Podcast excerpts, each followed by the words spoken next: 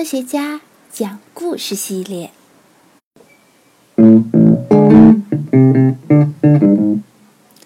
麦克斯韦讲的电磁的故事，第九课：发电机的原理。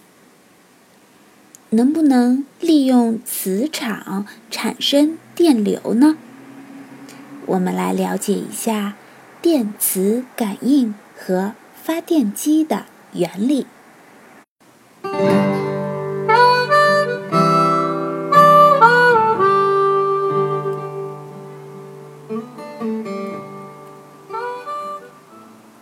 准备给大家讲发电机的原理。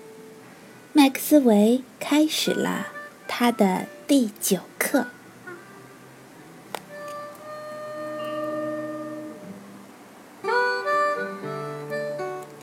最后一堂课了，同学们对老师有些依依不舍。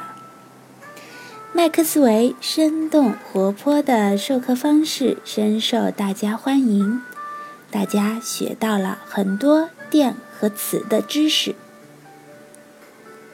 今天我们来学习发电机的原理。发电就是制造电的意思。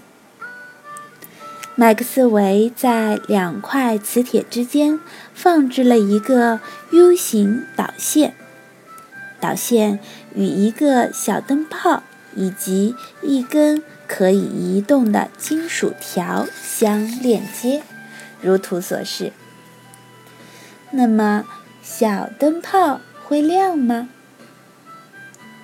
没有干电池，应该不会亮吧？好。那我们就不用干电池让小灯泡亮起来。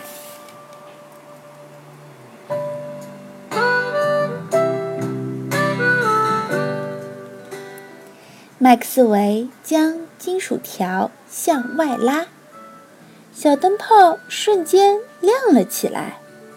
同学们感到非常惊讶。这可不是魔术，这是。被称作电磁感应的物理现象，利用可移动的金属条，一个四边形的闭合电路就形成了。由于没有链接干电池，电路中并没有电流通过。那么，为什么拉动金属条有电流产生呢？我们先来学习磁通量这一术语。在如下图所述的平面中，磁场经过一个闭合电路，闭合电路中磁场强度与电路宽度的乘积叫做磁通量。其中，闭合电路的宽度是指与磁场方向垂直的横截面的面积。我们来看一下下面这幅图，箭头所指的方向是磁场的方向。当然，闭合电路是倾斜的。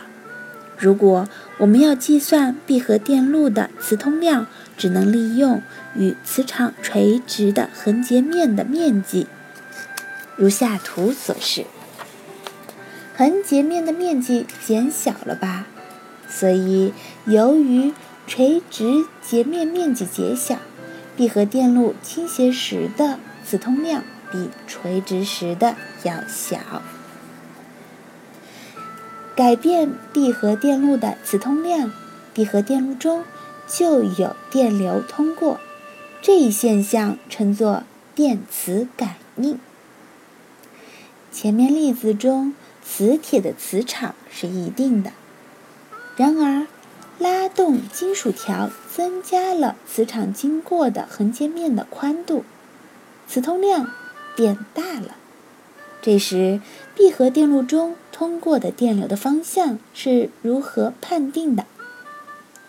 由于拉动金属条导致磁通量增加，为了阻碍这种增加的趋势，与磁场相反的方向产生了青蛙磁场。闭合电路中的电流根据青蛙磁场规定的方向流动。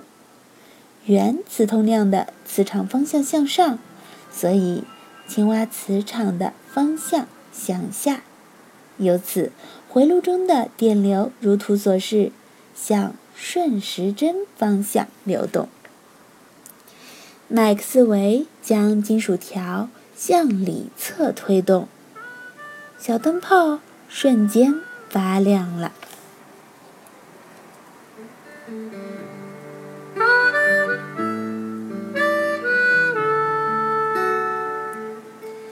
由于推动金属条导致了磁通量减少，为了阻碍这种减少的趋势，与磁场相同的方向又产生了青蛙磁场。原磁通量的磁场方向向上，所以青蛙磁场的方向也向上。由此，回路中的电流如下图所示，向逆时针方向流动。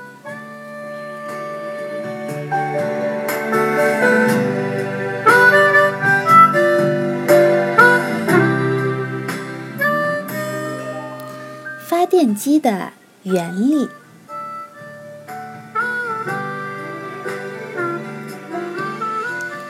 我们已经知道，磁通量的变化可以产生电流。发电机就是运用了这个原理。麦克斯韦在两块磁铁之间放置闭合电路，电路中连接一个小灯泡。闭合电路一转动，小灯泡就亮了。这就是发电机的模型呀。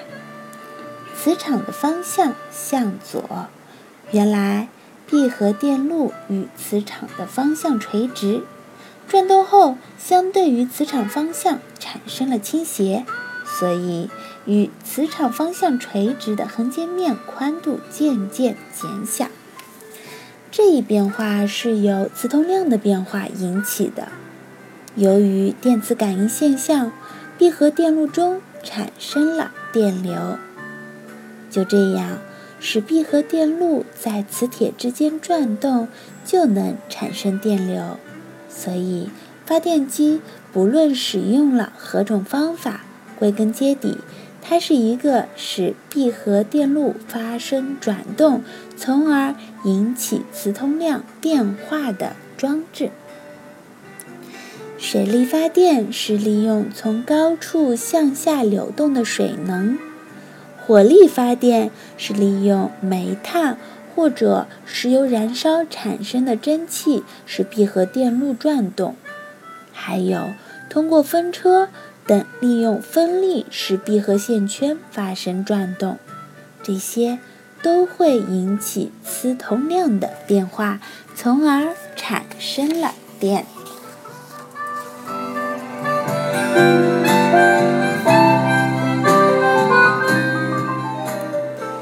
下面，最后让我们继续用漫画的方式来回顾一下最后一节课的内容。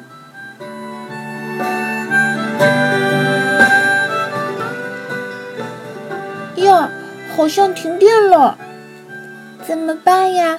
没有干电池，手电筒也不能用，什么都看不见了。